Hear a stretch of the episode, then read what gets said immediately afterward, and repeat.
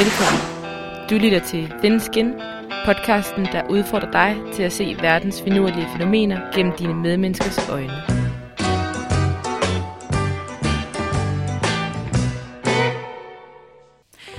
Velkommen. Du øh, lytter til Thin Skin, og vi er Maria og Marie? Og øh, det her er vores fjerde afsnit, der øh, overordnet set kommer til at handle om våben. Nogle af de ting, vi vil komme ind på i dag, er øh, vores egne oplevelser med, øh, med skydevåben på nært hold. Så vil vi gerne spille et lille klip fra en podcast, som vi selv lytter rigtig meget til, der hedder Sword and Scale. Så vender vi lige, eller berører vi lige den amerikanske våbenlov, og så taler vi om, hvilke konsekvenser våbenloven har haft for nyligt i USA. Og, og grunden til, at vi har valgt det her emne, det er, øh, fordi både Marie og jeg, vi har været på ferie for nylig. Og øh, i torsdags mødtes vi for ligesom at snakke hvad vi havde op, om, hvad vi havde oplevet. Og øhm, jeg var for eksempel i Las Vegas, hvor at jeg øh, var ude at skyde. Og det var noget, vi, øh, vi især kom til at snakke meget om. Fordi at, at få lov at skyde er ikke noget, du, du bare lige kommer til i Danmark i hvert fald. Men øh, mine forældre og jeg, som jeg var afsted med, vi øh, tog ind i The Gun Store, som ligger lidt ude for The Strip i Vegas. Og øh, vi udvalgte nogle pistoler. Min mor og jeg, vi fik damepakken. Mm. Så det var en lille håndholdt pistol og, øh, og øh, et pink gevær, som vi skulle skyde med. Og øh, det kom rigtig meget bag på mig, at vi var selvfølgelig derinde med en instruktør, men jeg fik at vide, at du skal holde sådan og sådan. Det er sådan her, du sigter. Og så fik jeg ellers de her skydevåben i hånden. Mm. Og øh, det var en meget skræmmende oplevelse, fordi at jeg var, øh, jeg har aldrig prøvet det før. Jeg har kun set, øh, set på skydevåben fra film. Øhm, men jeg fik bare den her stukket i hånden, som om, at det var easy peasy, ingenting. Ja. øhm, og så skulle jeg ellers bare skyde. Og, øhm, og det var et kæmpe adrenalin rush, for øh, ikke nok med, at det giver et kæmpe brag, når du skyder, så er der også en sindssyg rekyl på, så man får altså, øh, bliver virkelig sådan skudt tilbage. Din, når, du, øh, når du skyder på aftrækkeren, så giver den et kæmpe tilbageslag, kan man mm, sige. Ja. Øhm, så man skal virkelig sådan lægge kræfter i og holde fast. Så øh, når man ser på film, at de løber og skyder sådan rundt om hovedet, og øh, øh, som om det, altså det har været det er fuldstændig en illusion i forhold til, hvordan det føles i virkeligheden. Fordi der er det, øh, ja, det er meget sværere mm. end... Måske også mere det teknisk. Ud, ja, det kræver meget teknisk færdighed. Øhm, Havde de forberedt dig på det med rekylet, eller sådan tilbage bagslaget? Eller jamen, hvad sige? altså nu er det sådan, at min far, han er øh, tidligere soldat, og havde sådan en legetøjspistol derhjemme. Så inden vi tog afsted, så gav han faktisk min mor og jeg sådan en lille en lille 101 øh, på, hvordan man skulle holde det, og, øh, og satte os lidt ind i, hvad vi kunne forvente. Så øh, han havde egentlig sagt, at der ville være rekyl på. Øhm, men det er bare noget andet, når man oplever det mm. i virkeligheden. Ja. Øhm. Men det er også lidt en anderledes følelse, det med lige pludselig at blive øhm, konfronteret med en, en form for, jeg vil ikke sige killer machine, men du kan alligevel det har, der er fandme noget slagkraft i, at det er ret surrealistisk på et eller andet punkt, synes jeg i hvert fald, at stå med et våben. Jeg har også været i USA og har prøvet at skyde. Øhm, og stå med et våben, som du ved potentielt set også kan, kan slå ihjel. Ja. ja, lige præcis. Og det er man slet ikke i tvivl om, når man prøver at affyre en rigtig pistol. Altså, Nej. der er man slet ikke i tvivl om, at det her, det du dræber, hvis du mm. skyder på et, et menneske. Mm. Fordi at, øh, altså, der... Men, men det er bare noget sjovt noget, fordi jeg tror, det er en meget, meget forskellig mentalitet, fordi at vi jo, eller ikke jo, men at, at du og jeg så muligvis ikke har været i nærkontakt med våben, før vi så er kommet til USA. Og jeg tænker lidt, at, eller i hvert fald jeg har en eller anden form for dybere pacifist-gen i mig. Øhm, og så tænker jeg også i forhold til, at de så netop har sådan noget som damepakken, og sådan noget. Ja. Det, det er slet ikke, de tager det ikke så seriøst på, på samme måde, som vi måske skille. gør. Ja. Og det er jo fordi, at øh, de har en anden mentalitet over i USA. De, det er meget lettere at, øh, mm. at købe vå, våben, og øh, ja. øh, du kan jo kun være i bes, altså, komme i besiddelse af våben derhjemme, hvis du har et jagttegn, mm. eller øh, er offentlig myndighed. Ikke? Mm, altså, ja. øh, og det er bare ikke noget, man på samme måde ser rundt omkring i bybilledet og i offentligheden. kun, øh, når politi står med Ja. øh, våben, jo ligesom, Ja. og man ved det for offentlighedens, besk- altså for at beskytte offentligheden. Ja. Mens i USA, der er det hver mand, der kan gå rundt med en pistol. Jeg var, øhm, vi kørte fra øh, Phoenix til Las Vegas, Mm. øhm, og skulle lige stoppe ind i øhm, Kingsman, øhm, en by på vejen, for at lige købe lidt snacks og noget drikke. Og øhm, det var nogle virkelig sketchy typer, der var inde i det her supermarked. Nogle, de så meget ustabile ud, og, øhm, og der så man folk, der gik rundt med øh, pistoler lige øh, tukket ned i, øh, ned i bukserne. Ikke engang øh, med øh, en taske eller hylster eller noget som helst. Altså, hvor man bare bliver lidt skræmt, fordi at hvad hvis de pludselig øh, snapper, eller øh, man, man sender nogle forkerte signaler, og de Mm. føler sig truet, Ja. ja. fordi at, at så ved man ikke, hvad de... De har et dræbervåben Mm. med sig, og øh, er ikke bange for at bruge det jo. Ja. Så, øhm, men jeg tror ikke, den almene amerikaner tænker på samme måde. Nej. At, altså, fordi det er jo bare øh, hverdag for dem, at Ja. man går rundt med pistoler. Der er sikkert rigtig mange, der har pistol på Mm. sig i tasken eller derhjemme, fordi man kan jo få sådan nogle virkelig smarte, små pistoler, der lige Ja. ja. kan passe ned i håndtasken. Ikke? Ja. Men jeg tænker også, at det er en eller anden form for... Altså, hvis vi skal prøve at tænke på, hvilket motiv der kunne være for at bære våben. Altså, det er også en lidt anden mentalitet, tror jeg i hvert fald, mm. I forhold til, at man... Øh, at man måske synes, at man skal beskytte sig selv. Ja. Altså lidt ligesom vi også har oplevet herhjemme, tænker jeg, nogle gange i nattelivet, af folk, der bærer kniv, der går Ja. med kniv. Og Det er nok det, man ser mere herhjemme. Det er kniv som Mm. våben til, Ja. til øhm, at beskytte sig selv. Ja, Ja. ja. selvforsvar. Men det er det, jeg tænker, altså hvis begrundelsen er, at man vil beskytte sig selv, så er det sådan lidt skruen uden ende på et Mm. eller andet punkt. Altså fordi, at den, der bærer kniv, så tænker, at "Nå, men det gør min nabo også, eller et eller andet. Ja. og så gør jeg det også. Altså på den måde, så er det meget en svær problematik i hvert fald at komme til livs, tror jeg. Ja. Øhm, uden, at, altså, uden at skulle gå ind og ændre noget grundlæggende ved den tankegang, der er bag.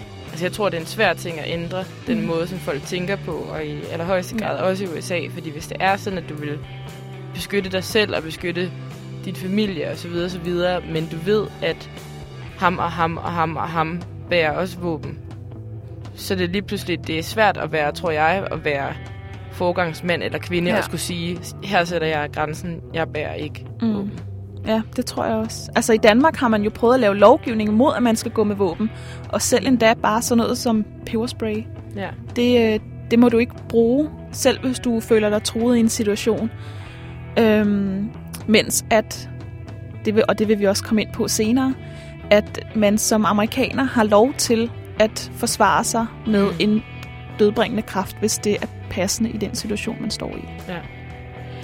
I øh, introen, der nævnte vi tidligere øh, podcasten Sword and Scale, som vi lytter meget til. Og det er en true crime podcast, øh, der altså handler om virkelige hændelser. Øh, og en episode, som vi faldt over, episode 54, den handler netop om øh, de her problematikker, vi har snakket om. Netop med våben og, øh, og hvordan tingene kan gå grueligt galt, fordi at man bærer våben, og ikke nødvendigvis på grund af selve situationen. Og den vil vi gerne spille et, et øh, klip af for jer her. 23. juli 2015 klokken lidt over 5. To biler, der umiddelbart ikke har noget med hinanden at gøre, kører i samme retning på en vej i Florida. I den forreste bil sidder 51-årige Doyle med sin kone, og i den bagerste bil sidder 44-årige Gonzales med sin kone, sit barn og sit barnebarn. Gonzales lægger mærke til, at Doyle kører aggressivt og ringer til 911 for at rapportere det. Ligeledes føler Doyle sig provokeret og ringer også til 911 for at rapportere Gonzales. Gonzales følger efter Doyle hjem til Doyles adresse for at kunne rapportere ham derfra. Men da Doyle holder ude foran sit hus, går tingene grueligt galt. Det første klip, I skal høre her, er et 911-call fra Doyles kone, der fortæller, at nogen følger efter dem. Jeg vil lige advare om, at nogle af de klip, vi skal til at spille, kan være meget voldsomme. Thursday, July 23rd, 2015. The time, 5.05 p.m. Citrus 911 to adjust the emergency. Uh, we're on uh, Forest Ridge Drive, turning, turning left onto Roosevelt. I have a truck that's some maniacs in this thing following me, trying to run me off the road. My gun's already out. It's cocked and locked. I'm five Sir. streets from my house. They're Forest- following me there. I Roosevelt? live at 52. I, I live at 5th Street, Beverly Hills, and they're following me to my house. I'll be there in 20 seconds, and the guns are already out. The guns are already out, siger Doyle. Here to go. So, what kind of vehicle is he in? He's in a white Chevy pickup truck, towing a little trailer. It looks like a gardening thing. There's about three guys in this truck. De tre personer, Doyle nævner, han kan se i bilen sammen med Gonzales, er Gonzales kone, barn og barnebarn. He's right on my ass. Alright, hold on for me, okay? Going down right now. You know, I can't even get the garage open. You don't need to. Just you take your hand and throw it in park as soon as I'm stopped. Put it in park. Come on, put the gun up. Den stemme, I kan høre sidst i klippet, der råber Don't Shoot, er Gonzales kone. Det næste klip, I skal høre, er et 911-call, der kommer fra den anden part i den her sag, nemlig bilen, hvor Gonzales og hans familie sidder. Thursday, July 23rd, 2015. The time, 5.04 p.m. What is it? Citrus 911, what's the address of the emergency? I'm passing Forest Ridge Elementary. I'm going to give you a tag number real quick. Kia Soul. Got a Kia Soul driving like an idiot. Okay, which way, which way are you heading? Uh, here, here's a cop going right by me right now. Which way are you heading? We're headed toward Forest Ridge. Uh, Sugar Maple. I don't know. I'm coming up on Roosevelt by the library. We're turning at the library because we live over here, and so are they. But he's driving like an idiot. What he did was he, I just cut, he just cut off a Honda van. We just turned up Roosevelt. We live over here off Monroe. We're going home. Somebody needs to smack the crap out of this idiot. We have a lawn care trailer on here with plants. He's gonna flip me off, and he turns. I'm gonna flips us off. Okay. Now you're an eight-year-old and a seven-year-old in this car. Come on. There's something about this man. I'm gonna this guy to talk to ass. My husband wants to go whip his ass. Okay, well, if he does that, he'll go, he'll go to jail. Right, I know. and He knows that. So what's the phone number you're calling from? I can't. Okay, can, can you tell him, can you tell him to calm down so I can understand you? Right. And what's your name, not man? young people. Okay, oh, ma'am. all the way off, all the way off the street. Yeah, they followed us. That Okay. white. What, what's your, what's your name? It was right to another Capitol Highway. What color is it? What is that? Gunmetal, silver, gray, black, blue, blue. I guess it's blue. It looks gray to me, but it's blue. What's the description of the person driving? Older man. Is it a man? Yeah. Yeah. Little old man. Little old man. Just a little old man, but you know they just. Again, I can't understand you with him screaming. You can't understand me, can't you, if you keep it up. We're just driving a full-size truck with a trailer, you know what I'm saying? You just don't drive like idiots. I understand that, You know but I I'm trying to get this information. I can't hear you over him. I know that, I know. Oh, now he turned up to Soto. We're not going to follow him, though. We're going to follow him right to his house. No, no, no. If, he, okay, if he's not going to follow him to his house, you guys need to go home. I'm trying to. Well, this line is recorded, and the deputies will take action with him. The deputies are taking action with him. It's recorded. He wants us to go home, and they're going to make contact with me. 52. 52. Okay, keep going. Drive. I got you now, everybody. His address is 52. everybody. Okay. We're going on home. We're going home. Oh, I guess we're not. Shut the got a gun. Get somebody here now. No, my Ma'am, I need you to get out of there. Ma'am, I need you to leave. Hello? Kort tid efter bliver Gonzales skudt i hovedet. Men hvordan kan det være, at episoden her eskalerede, som den gjorde? Vi bærer jo netop våben for at beskytte os selv. Men i det her tilfælde viste det sig, at våbnet fik den modsatte rolle. Til at forklare, hvorfor det her skete, kan vi bruge teorien om moralfare. Moralfare handler om risikodeling. Paul Kruger, der er en økonom fra USA, forklarer moralfare således. En given situation, hvor en person træffer en beslutning om, hvor meget risiko han ønsker at tage, mens den anden person det går ud over, hvis tingene går galt. En undersøgelse viser, at dem, der går med pistol, har fire gange større risiko for at blive skudt, end dem, der ikke bærer våben. Vi bærer pistoler og andre våben for at beskytte os selv mod farer. Men det gør os samtidig overmodige og ender med at rode os ud i nogle ting, som vi ellers ikke ville have rodet os ud i, hvis vi var ubevæbnet. Dette er essensen af moralfare. Og det er måske også derfor, at den situation Doyle og Gonzales befandt sig i, der umiddelbart virkede harmløs, endte med, at en mand, en familiefar, måtte dø. Som vi hørte her i, øh, i Sword and Scale-afsnittet, så ville situationen nok ikke have udviklet sig, som den gjorde, hvis nu at parterne ikke var våben. Så havde de måske kommet op og slås. Det havde endt i et slagsmål. Men det er det, og det er ikke noget, der nødvendigvis ville have været så alvorligt, som at det endte jo her med, at en af de involverede døde.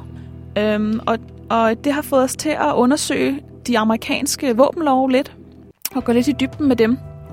Og det var sådan, at i, øh, i 1968, efter at Kennedy og Martin Luther King blev, blev dræbt, øh, fordi at der var nogen i, altså nogle øh, personer, Civile. ja, civile, der bare, øh, bare skydevåben, så øh, skete der en ændring i øh, den amerikanske forfatning, sådan at de fik en våbenlov, øh, som hedder Gun Control Act. Det ændrede blandt andet på nogle ting, sådan så at det blev forbudt for, øh, for en række persongrupper at købe og eje skydevåben. For eksempel tidligere straffede og narkomaner. Altså man skulle have en pletfri straffeattest, hvis man ville ind og købe et våben. Og det er sådan noget, der ville blive tjekket, inden man fik lov at købe mm. det her våben. Og så må man heller ikke sælge våben til øh, personer under 21 år. Det har åbenbart heller ikke tidligere været en, en lov, der, der ligesom galt. Så mindreårige ville kunne gå ind og, og købe våben. Og, øh, og så blev det også forbudt at, øh, at købe skydevåben over postordre. Fordi det var sådan, at, øh, at Kennedy blev skudt med en riffel, der var blevet bestilt øh, fra en, eller, ja, ud fra en reklame i magasinet American Rifleman. Så, øhm, og, og, og der har man jo ikke på samme måde kontrol med, hvem det er, der rent faktisk køber det, end hvis du, hvis du går ind i en butik og, og øh, snakker med personalet, før du, før du køber en pistol. Så der skete de her små ændringer. Øhm, og det fik bare mig til at tænke på, Nå, hvordan har det så været inden? Mm, ja, Altså fordi for, de her, for mig er de her love sådan, som er lidt en selvfølge. Sådan, selvfølgelig skal en øh, ustabil person, der har tidligere været straffet for alt muligt, jeg ved godt, det er, der er nogle grænsetilfælde og sådan noget, i forhold til forskellige slags straffer. Nu er det bare en Ja. plettet straffeattest, ikke? Ja. Men øh, selvfølgelig skal de ikke have lov til at købe et våben, når man ikke engang ved, hvad de skal bruge det til, altså, Mm. Og mindreårige. Altså, Ja. Jamen, det er rigtigt nok, at det er sådan lidt i forhold til noget, vi tænker som en selvfølge. Ja. Men stadigvæk så er der mange ting, der også lyder lidt vanvittige i mine ører. Men igen, det er jo også fordi, vi er vokset op, hvor vi er. Men jeg tænker bare også, at det er en eller anden... Øh, jamen, det ved jeg ikke helt, men der er stadigvæk lidt, altså nogle huller, hvor man tænker, at amerikansk lovgivning er øh, lidt skør. Jamen helt sikker. Og øh, det er for eksempel de her to love, eller den ene det er en lov under den anden, kan man sige, men det er en, der hedder The Castle Doctrine, og, øh, og så er det Stand Your Ground. Ja. hedder de to love, som godt kan være lidt skøre for nogen, øh, nogen som os. nogle danskere, der ikke rigtig har øh, haft med våben at gøre. Og, øh, men altså man kan sige, at, at øh, retten til egen pistol, til personlig forsvar, det er ligesom beskyttet for amerikanerne, beskyttet af deres grundlov. Ja. Så det er noget, der ligger så fundamentalt dybt i deres selvforståelse, og hvad Mm. har jeg ret til som øh, borger? Ja. Øhm, og der er så også ja, de her to love, The Castle Doctrine, øh, som siger, at man ikke har pligt til at trække sig tilbage, hvis man føler sig truet i sit hjem, men at man i stedet må bruge en passende øh, kraft til at forsvare sig. Mm. Også selvom den her passende kraft, det er jo så noget, man selv bedømmer i situationen, også selvom den her passende kraft er dødbringende. Mm. Og der er faktisk 45 stater, der har den her lov. Det er rigtig mange steder, hvor at, øh, at du har ret til at forsvare dig selv øh, og din grund på din grund, kan man sige. Ja. Og det er også derfor, jeg kan i hvert fald huske mange tegneserier og sådan noget, der er der de her skilte, hvor der står No sådan... trespassing. Ja, præcis. ja. Og det, øh, det stammer, og det er ikke noget, jeg tidligere har tænkt så meget over, men det er jo Nej. selvfølgelig i forlængelse af den her doktrin. Men jeg vil lige nævne, at de, at de stater, øh, de få stater, der har nogle undtagelser eller nogle andre bestemmelser i forhold til de, den her lovgivning. Og det er øh, Columbia, det er Nebraska, det er New Mexico, South Dakota og Vermont. øhm, så det er rigtig få, Ja. der, øhm, der ikke har den her Castle Doctrine. Men så er der noget, der hedder Stand Your Ground. Og det er øh, i 22 stater i USA, hvor man har ret til at bruge øh, dødbringende kraft i hvilken som helst lokation, man befinder sig, hvis man føler sig truet, uden først at forsøge at ligesom, trække sig tilbage fra situationen først. Ja. Og når jeg siger sådan hvilken som helst lokation, så der, der står i loven, at det er, det er et sted, du har ret til at befinde dig. Ja. Så det er offentlige steder, og det er i din bil. Så det ligesom er blevet, det går fra at være kun i dit eget hjem på din egen grund, til at være hvor som helst du befinder dig, hvor du har ret til at befinde dig, og hvor du ikke gør noget, der er i strid med andre love. ja. Så det er også i det offentlige rum. Det er det offentlige rum, ja. Ja. Men jeg tænker på en anden, en anden lidt pudsig ting i mine ører. Det er formuleringen dødbringende kraft. Ja. Det er meget voldsomt, ikke? Ja. Altså, det er enormt... Øh, der er en enormt sådan stor slagkraft og bag den her formulering, ja. synes jeg, hvor jeg alligevel ville stoppe op og tænke, jamen hov, vent, hvad er det overhovedet, vi snakker om? Mm. Fordi er det så en eller anden mærkelig indirekte formulering af, at det er okay at slå ihjel? Eller, jeg forstår det ikke helt. Nå, men det må det jo være, fordi at nu er det jo noget i forbindelse med The Gun Ja. Control Act. Og Ja. som jeg jo også oplevede der, pistoler, de er bare, altså, det er nogle dødbringende våben. Mm. Altså, de, de kan dræbe, og det gør de. Og, øhm, og det er jo nok højst sandsynligt med henblik på, at der er noget skududveksling. Mm. Og, og øhm, ja, så vil jeg tro, at det er derfor, det bliver kaldt, det bliver kaldt deadly force. Det har så oversat sig til dødbringende kraft. Ja, ja, ja. Men øh, det, det er meget voldsomt, men, øh, og det er utroligt, at det rent faktisk er en lov. Men det var også derfor, at det, vi hørte i Sword and Scale, skete. Ja. Fordi at de følte sig begge to truede. Truede, Det var ja. godt nok, de misforstod situationen. Men de følte sig begge to truede i deres biler. Og senere steg de ud af bilen og følte sig truede i offentlige rum. Og den ene valgte så at øh, ty til den her dødbringende kraft, fordi at han følte sig åbenbart truet så meget, at det var Ja. den passende, øh, det passende selvforsvar Ja. at gøre brug af. Men en anden ting i øh, forlængelse med det, det er den der øh, form for... Hvis der er en usikkerhed, så vælger man at reagere på den.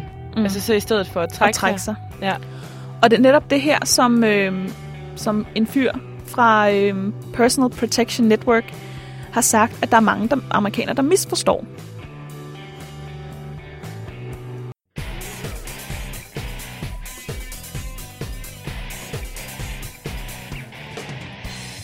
Now, one of the most dangerous misconceptions that I have to deal with, both on the internet and in classes with students, is the misconception around castle doctrine and stand your ground laws.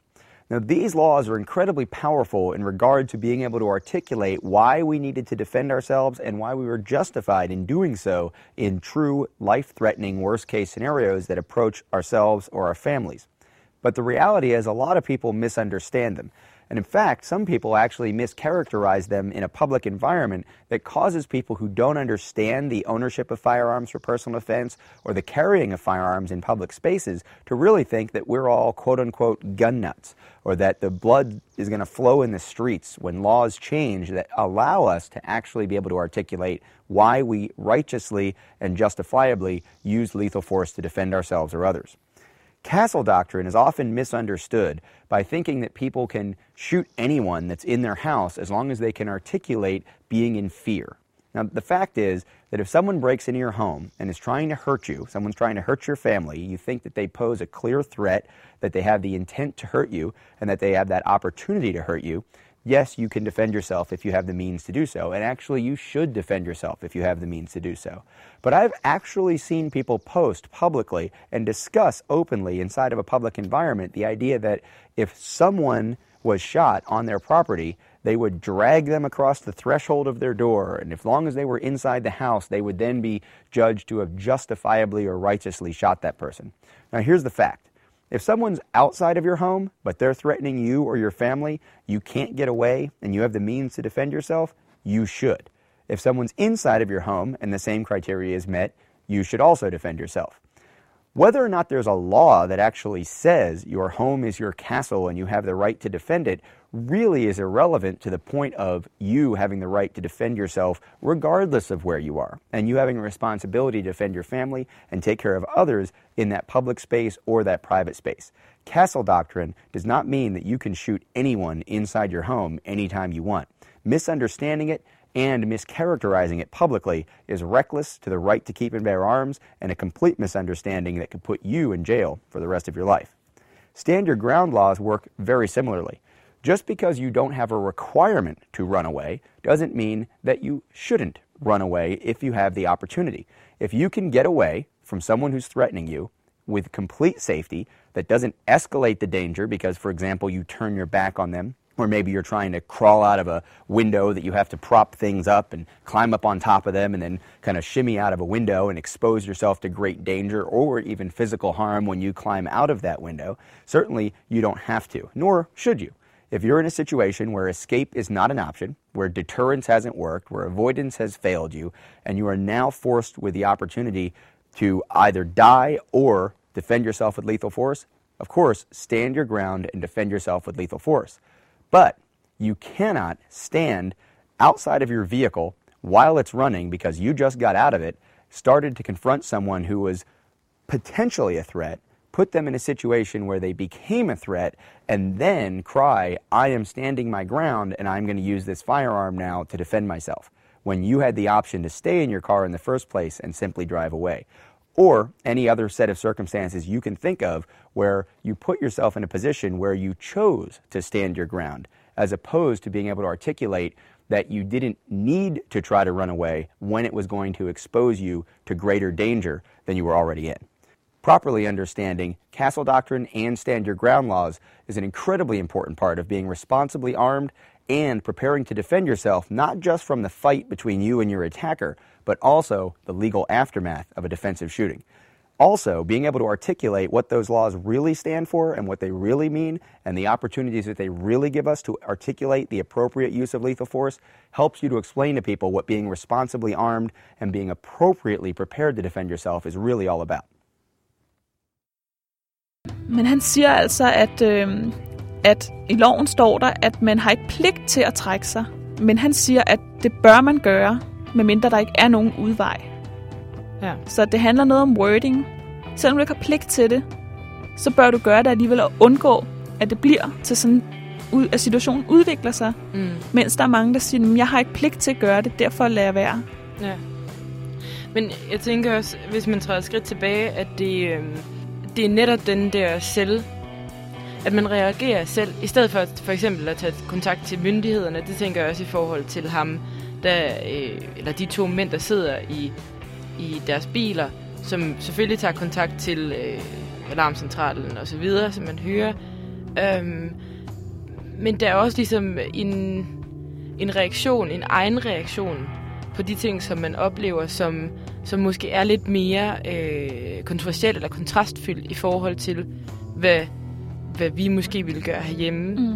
Og jeg tror hele tiden, det er det, jeg stusser lidt over, at den øh, utryghed og usikkerhed, tror jeg, er, øh, er svær at komme til livs. Ja, Men det er meget måden- selvforstærkende. Ja, ikke? ja. Men måden, man reagerer på, det er i hvert fald noget lidt mere håndgribeligt. Mm. Altså, fordi det handler ikke længere om en øh, mentalitet eller en tankeproces, men om et reaktionsmønster Ja. ja. måske. Og jeg tror sådan, det, det synes jeg, det er lidt svært, det der med at kunne ændre mentaliteten, men ja, som sagt, så, så, så tror jeg godt, at man kan gøre noget med de ting, som man faktisk gør. Altså den måde, som man handler på. Mm. Og der, altså hvis vi så kører den videre, altså den, den amerikanske øh, selvretfærdiggørelse eller selvjustits er måske øh, lidt mere i går så en veludviklet, end den er herhjemme også. Ja, det, altså, der er jo en meget en, en øje, et øje for et øje mentalitet, Mm. de har Ja. i, i USA. Men jeg tænker, at det kan måske også have noget at gøre med, hvor, hvor meget de stoler på politi og offentlige myndigheder. Ja. Mens altså, jeg er for eksempel en meget autoritetstro person, og jeg vil ikke tage handling i egen, hånd, men jeg vil ringe og bede om hjælp øhm, fra nogen, der kender sådan nogle situationer mm. og Mm. ved, hvad der skal gøres. Ja. Øh, man kan sige, at jeg er heller ikke beskyttet af de her doktriner og love, som amerikanerne er. Men hvis de måske ikke helt stoler på, at myndighederne ved bedst, Mm. men er blevet lært helt, og det er jo også, de bliver lært, de bliver lært øh, den her mentalitet helt fra barnsben af, Mm. at man skal handle og reagere ja. selv. Ja. Tage handle, altså selvjustits. Ja. Så det, kommer, det er måske det, der kommer mest naturligt for dem. Ja. Øhm, Men det, det tror jeg også, men, men ikke desto mindre, så er den meget svær, for mig i hvert fald, at øh, forlige mig med, med den tankegang, der hedder at mm, tage handling i egen hånd, ja. og sige, at nu øh, kommer jeg det her problem, eller hvad man skal sige, til livs. Og det gør jeg via en eller anden form for våben. Mm. Øh, det bliver meget, øh, meget stærkt, og netop som du også siger, altså øje for øje. Jeg ved ikke, om det har noget med hævn at gøre, men jeg tænker på, at, at det er sgu svært. Altså enten om det er sådan en hævngærighed, eller også kan det være sådan noget med, at øh, du ved, et dyr, som er trængt op i et hjørne, bider fra sig. Ja. At der er nogle andre øh, spilleregler for De reagerer måske lidt mere instinktivt. Ja. Ja. Men jeg tænker også, at der er nogle andre spilleregler for, hvordan man altså, øh, forsvarer angreb. Mm. Og det, det tænker jeg også i forhold til de doktriner, som du nævnte før. Altså, øh, og det vi snakkede om før i forhold til øh, at beskytte sit eget rum. Ikke Mm. nødvendigvis kun sin egen grund, men også sin, sin sådan, Sfære. øh, ja, lige præcis, sfære, ja. personal space. Ja. Men det er lidt svært, fordi at, at hvis man jo så føler sig troet, så er det jo også en, en logisk nok tankegang at bide fra sig. Mm. Men på grund af den her tilgængelighed i forhold til våben, så bliver konsekvenserne bare endnu desto større. Ja. Ja, end hvis det var, man bid fra sig. Altså Ja, ja. med næverne, ikke? ja, ja men lige præcis. Som man måske øh, ser oftere herhjemme, ja. At der er slagsmål. Ja. Men altså, øh, det er bare skydevåben, det er bare masse ødelæg. Altså, du kan nå at såre mange flere. Ja. I USA for nylig, der, øh, der kom der en nyhed øh, fra Skandinavien, om at der var en dreng, der havde øh, lavet en skolemassakre, men med et svær. Han havde taget skole med et svær, Ja. Og nået at dræbe to, inden han blev stoppet. Hvis vi forestiller os, at det var ligesom i USA, hvor vi har haft alle de her skolemassakre med skydevåben, og han har haft en pistol med, et gevær eller whatever, Mm. så havde han jo kunnet nå at dræbe mange flere. Det er bare, våben er bare, øhm, det er meget mere destruktivt øh, i forhold til næver eller en kniv. Ja. som øh, man oftere ser herhjemme, der bliver brugt, hvis der bliver, hvis der bliver begået selvjustits ja. Ja. eller noget som helst. Men det er netop også det, altså konsekvenserne er bare så meget større på grund af våbnets størrelse. Mm. Man skal sige, at det er skydevåben. Mm. I episoden her har vi snakket om våben i USA og forskellige doktriner og love, som Maria har fortalt om. Og de her love og doktriner, de kan selvfølgelig godt være med til at hjælpe i en øh, retsmæssig sammenhæng, altså i forhold til et retsforløb. Men en anden ting, jeg kommer til at tænke på, det er også den, de konsekvenser, de store konsekvenser, som øh, brugen af skydevåben kan have. Ikke kun i forhold til øh, en juridisk sammenhæng, men også i forhold til samvittighed osv. Der var en øh, historie om en 9-årig pige i Arizona, som skød sin instruktør ud øh, under en øh, time i brug af skydevåben. Ja, lidt af det, jeg var inde og prøve. Ja, Ja. netop. Og der skød hun og dræbte ham her, instruktøren. Øh, det var i september sidste år. Og, ved, og det var ved en fejltagelse, fordi at man måske holder den og kommer til at vende sig rundt, fordi man lige skal Præcis. sige noget til en, der står bagved. Ja, Ja. Hun Øh. var så kommet til at skyde ham ved en, ved en fejl. lige præcis. Og det tænker jeg bare, at den handling, det uheld, de konsekvenser, som det kommer til at have resten af hendes liv, bliver næsten sådan helt uoverskuelige. Ja, hun vil bære, bære det på, have det på samvittigheden Ja. resten af sit liv. Og det kan også godt være, at hun så, altså, i og med at hun kun er 9 år, at hun måske ikke har forstået, hvad der helt er sket, sket eller, eller uheldets øh, konsekvenser. Men jeg tænker også på hendes, øh, måske hende, hvis hun er søskende eller forældre, eller så videre, så videre, som skal håndtere konsekvenserne af det her uheld. Også resten af deres liv. At nogle gange med de her skydevåben bliver konsekvenserne netop bare så Meget større.